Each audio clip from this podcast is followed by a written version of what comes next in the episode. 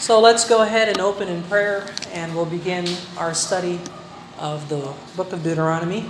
Let's pray. Father in heaven, Lord, we come before you in the name of our Lord and Savior Jesus Christ, and we thank you, Lord, for your goodness towards us. We thank you for your love for us. We see the Word of God in the book of Deuteronomy, and our prayer is that we would understand the words, that we would interpret them uh, correctly, and that we would apply them to our hearts, Lord. We ask that you would bless this time now. We pray these things in Jesus' name. Amen and amen.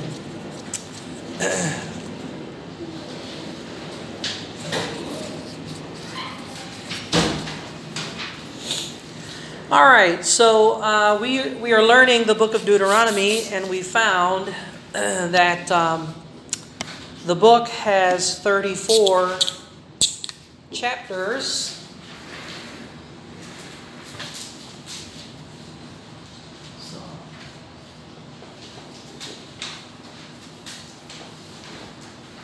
May 34 chapters ang book of Deuteronomy.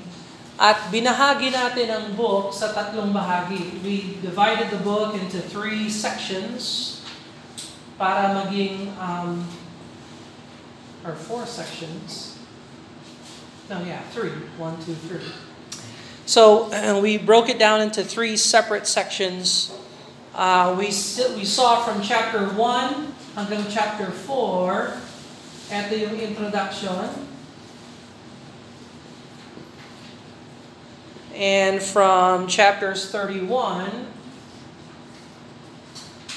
hanggang 34, ito yung conclusion.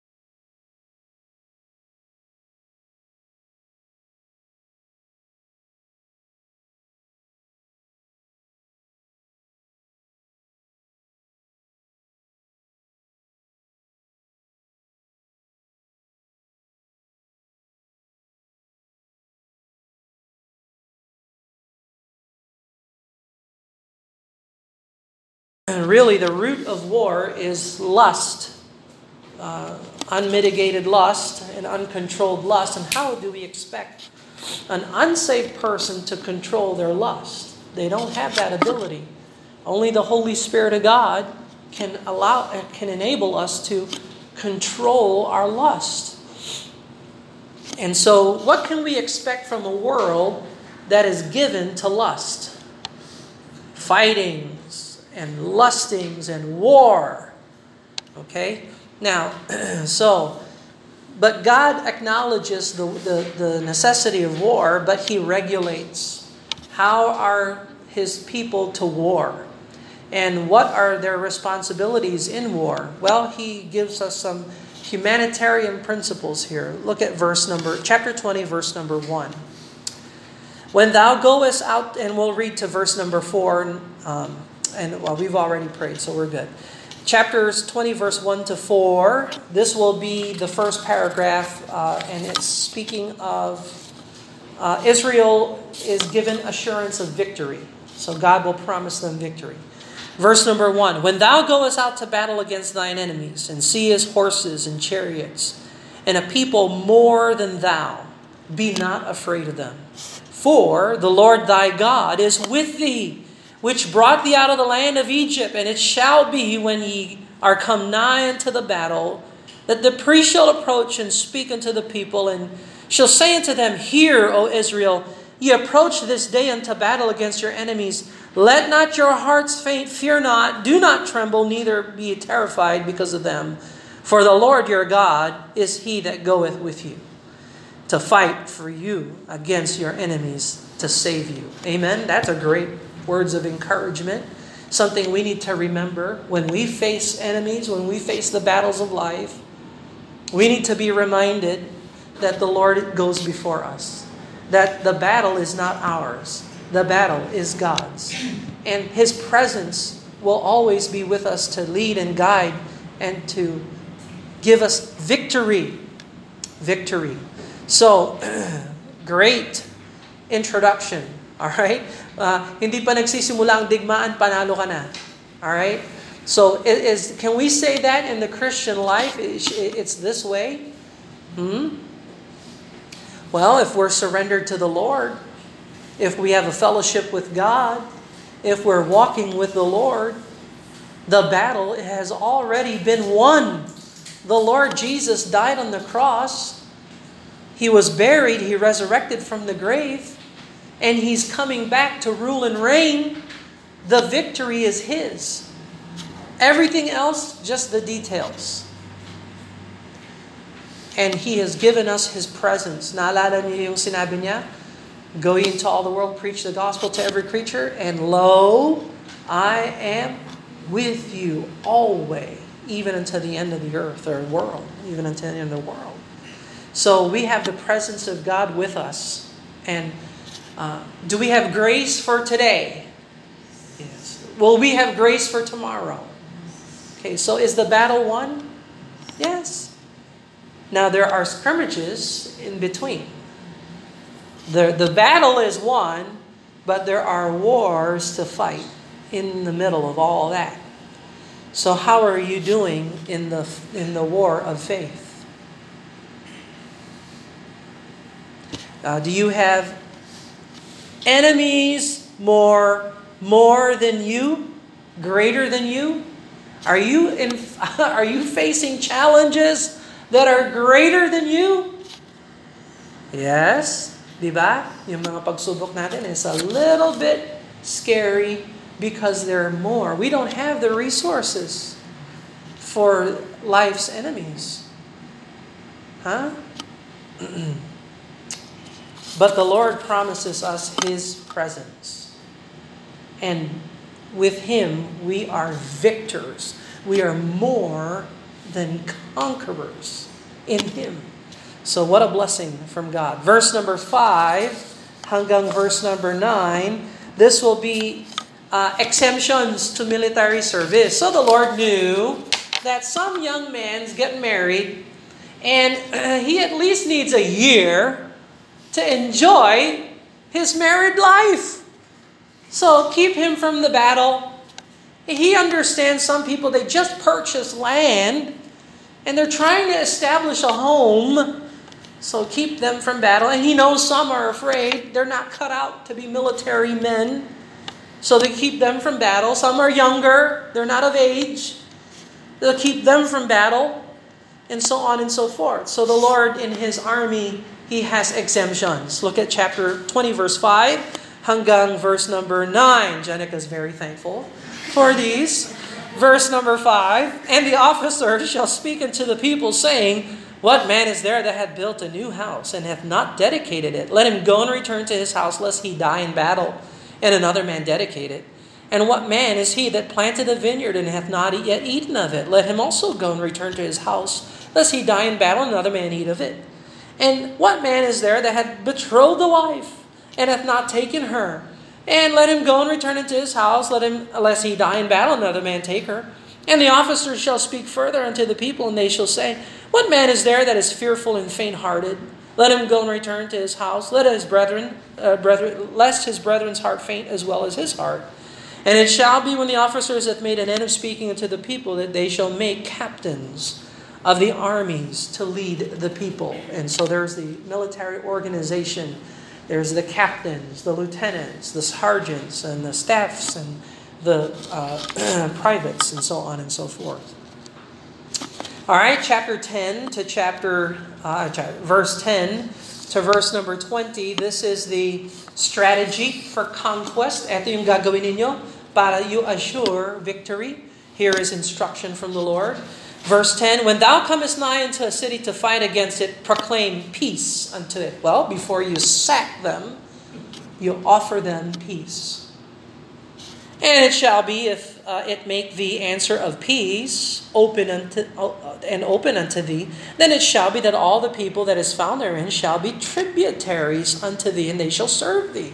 So you turn them into your slaves or your servants, but you don't annihilate them. This is very humanitarian. And the Lord already put the fear of God in the Canaanites, even in Exodus. Remember, Rahab uh, knew about Jehovah and saw, they heard about Og and Sihon and all that. Verse 12 And if, and if it will make no peace with thee, but will make war against thee, thou shalt besiege it. And when the Lord thy God hath delivered it unto thine hands, thou shalt smite every male thereof with the edge of the sword. But the women and the little ones and the cattle that is in the city, even all the spoils thereof, shalt thou take unto thyself, and thou shalt eat the spoil of thine enemies, which the Lord thy God hath given thee, and thou shalt do unto all the cities which are very far off with thee, which are not of the cities of these nations, verse 16, but of the cities of these people which the Lord thy God give thee for an inheritance, shalt thou shalt save alive nothing that breatheth. But thou shalt utterly destroy them, namely the Hittites. They utterly destroyed the Hittites. Amorites, Canaanites, Perizzites, Hivites, and the Jebusites. The Jebusites are the inhabitants of Jerusalem. They will not be defeated until David. So you could see Moses already knew. So when we get to chapter 31 to 34, Moses, Moses is going to say, I know you're hard headed, you're not going to listen. You will disobey because you're stiff necked, you're hard headed. So they're not going to destroy these guys. They're going to make leagues, they're going to cut corners, they're just going to not obey the Lord, and it's not going to go well for Israel until David.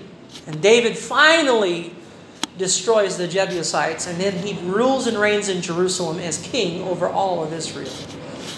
but it's sad that they have to go through Joshua, the judges, the kings, well, Saul, before they could obey the Lord. Verse number uh, 18 Then they, uh, th- that they teach you not to do after all their abominations which they have done unto their gods, so should ye sin against the Lord your God. So why destroy the enemies? Because we don't want them influencing you.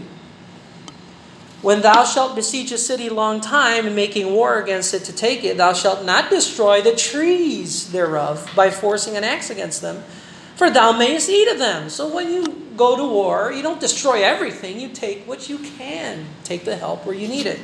The fruit trees are very important. Agricultural co- community, culture, farming.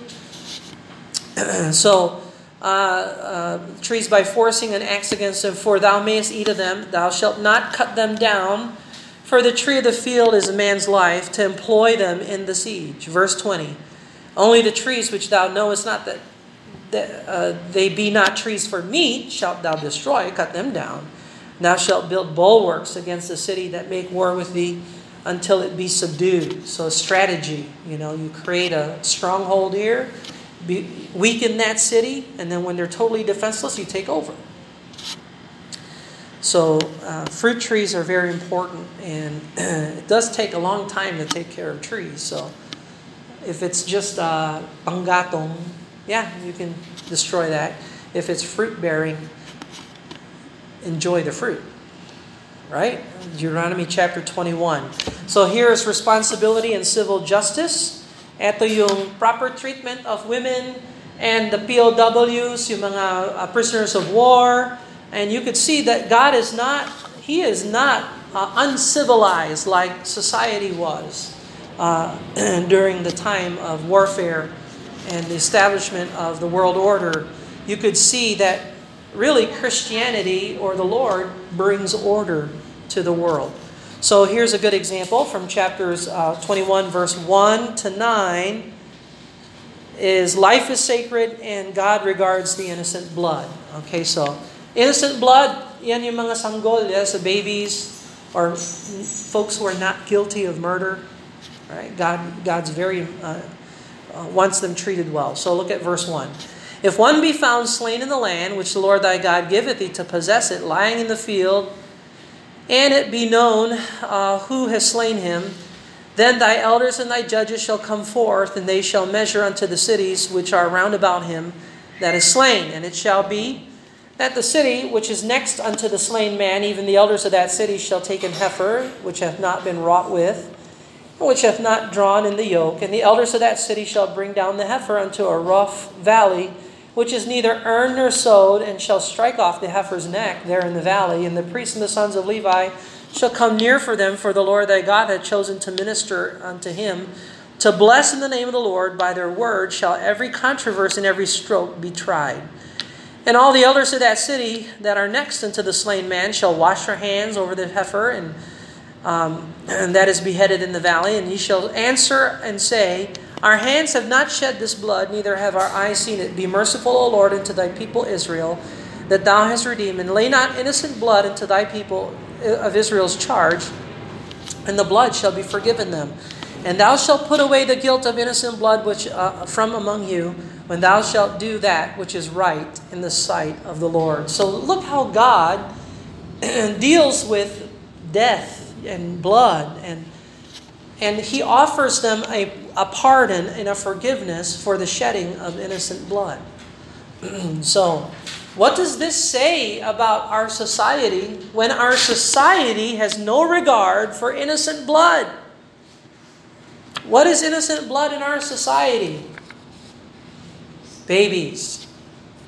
And so in western world, abortion is legalized. Hindi lang sanctioned but legalized.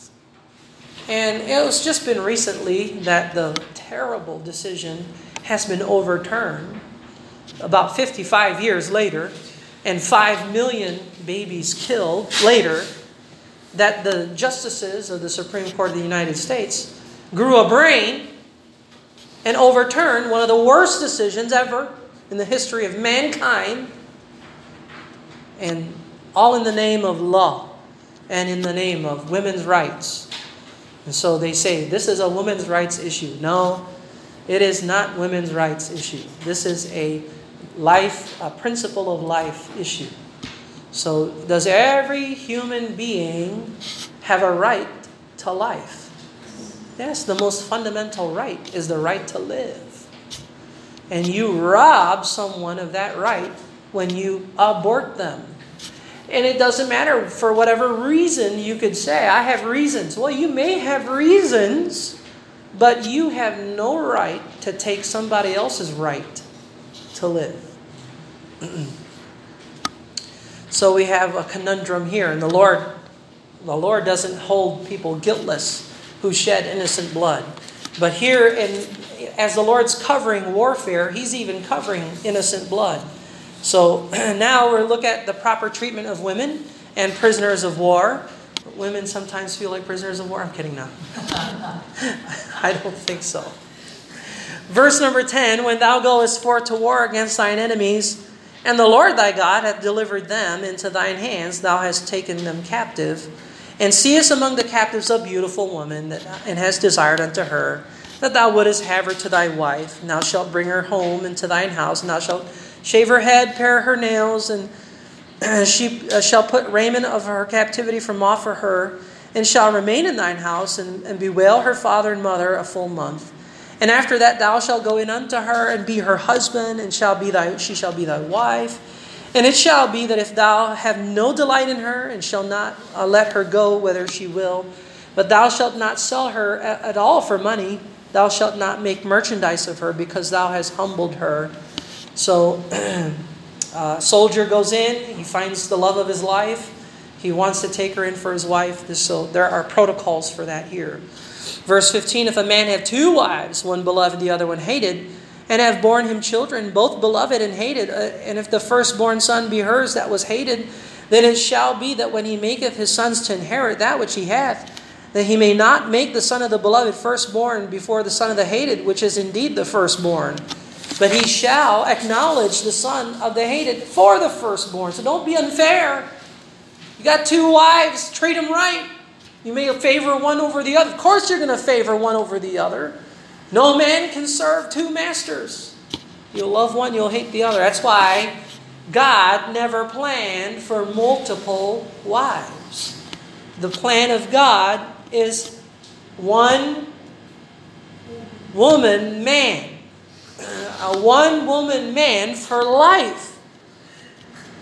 Otherwise, there's complications and trouble. but the Lord is fair, giving him a double portion that's the right of a firstborn. That all that he hath, for he is the beginning of his strength, the right of, of the firstborn is his. Let me say that the word firstborn is a position of honor and respect. Okay? It doesn't necessarily mean chronologically firstborn. In the Bible, the word firstborn is a, pl- is a title of honor and respect. So, just you can check the word firstborn in the scriptures. Who is Abraham's firstborn? Who? Who? Isaac. Who is chronologically Abraham's firstborn? Ishmael. But who in the Bible is acknowledged as uh, Abraham's firstborn? Isaac. Who is the firstborn king of Israel? Who's the firstborn king of Israel? David. He is considered firstborn king. Who was chronologically the first king of Israel? Saul. So you see, Jesus is the firstborn of all creatures. So does that mean that God created Jesus first before he created everything? Or is it, does it mean that Jesus is superior to everything? Yeah. So it is not chronological necessarily. So depende sa use ng context. You will know if it's chronological or if it's positional. So in Deuteronomy chapter 21, this is chronological. Kung sino talaga yung panganay, eh yung asawa, hindi mo na gusto. Eh, number one yung asawa, number two ito, pero yung panganay nasa number two, ayaw mo na sa number two, yung panganay pa rin ang magmamana kasi yan ang wasto, whether you like it or not. That's why you don't have more than one wife. Para hindi ka na maghirap. Common sense. Marry one and love that one for life. Verse 18 to uh, 21, uh, laws regarding rebellious son. So, what does God think of rebellious children? Well, here we go. Verse and by the way, when it says children here, we're talking 40 years old. I know it sounds obscure, you know, 40 and under children, yes. The, the mind of Scripture acknowledges the 40 and pababa young people.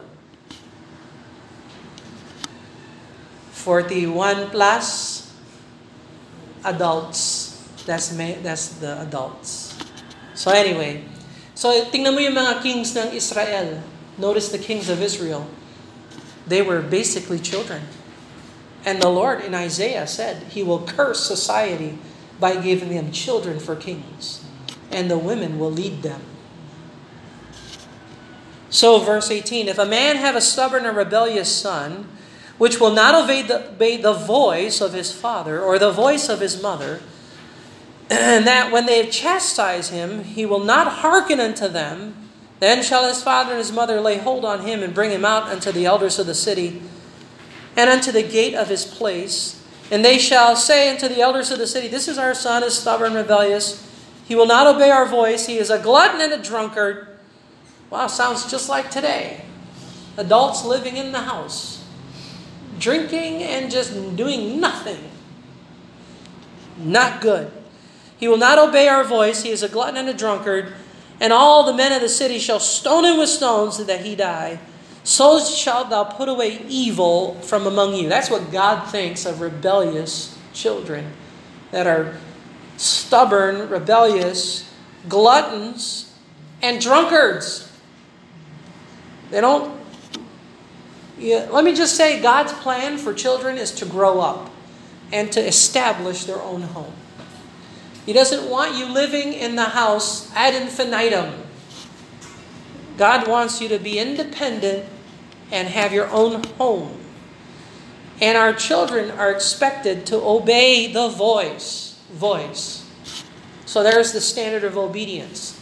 Son, sit down. They don't sit down, you punish them. Voice. Voice. so on and so forth. Verse 22, and by the way, there's why you call the elders of the city because they ascertain, they judge. This is this is uh, capital punishment. And obviously, this is not, I'm, I don't believe this is for little children that disobey, about taken to the city and stone them.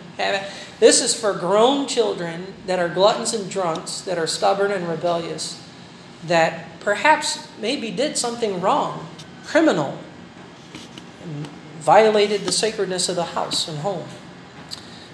so God, that's what God thinks of capital punishment, by the way. So I know our society today has a conscience that is not biblical, and in their conscience they're saying, "Why are we going to murder the murderer? Why are we going to kill the murderer? We're just like murderers too." Well, that's nice. It makes sense logically, but is it biblical? No. The biblical standard says, "If a man sheds a man's blood, by man shall his blood be shed." That's Genesis 9 6. So the Lord has, uh, our conscience need to be trained biblically. Verse 22. And if a man have committed a sin worthy of death, and he be put to death, thou shalt hang him on a tree. There you have it. Okay, so here's a guy, he's stoned to death. What do you do? You take his dead body, you hang him on a tree because he is an example of rebellion and stubbornness, of drunkardness and uh, of uh, gluttony and rebellion, we're putting him away. He is evil. And now he is a curse. You hang him on a tree. Does that sound familiar? Yeah? Let's go to Galatians chapter 3. Look at Galatians chapter 3, verse 13. This is the scripture that Christ fulfills. Galatians chapter 3 verse 13. Notice what it says here. Galatians 3:13, Christ hath redeemed us from the curse of the law, being made a curse for us, for it is written, Cursed is every one that hangeth on a tree.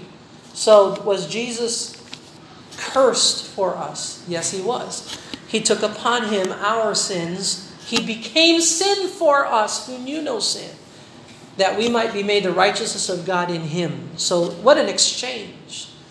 Uh, so, in the old, and there it is, Deuteronomy chapter 21. We have that here. All right, verse 23, uh, Deuteronomy 21 23. His body shall not remain all night upon the tree, but thou shalt in any wise bury him that day, for he that is hung is accursed of God. And that the land may not be defiled, which the Lord thy God giveth thee for an inheritance. So let's uh, appreciate the, the picture of Christ uh, as he's crucified on a tree, being made a curse for us. So, do we have to face the judgment of God if we if we trust and believe in the Lord Jesus Christ? Are we to be cursed? Are we to be judged? No, because he took upon him all our curse, all our sin, and we get to go free without curse, without sin because of Jesus Christ. Amen. Let us pray. Father in heaven, we thank you for these life-giving, precious, inspired and preserved words. I pray, God, that you strengthen us by these things. We love you, Lord, not just because you are right and fair and just, but you are holy and faithful and true. and we ask that you bless us, Lord, in Jesus' name. Amen.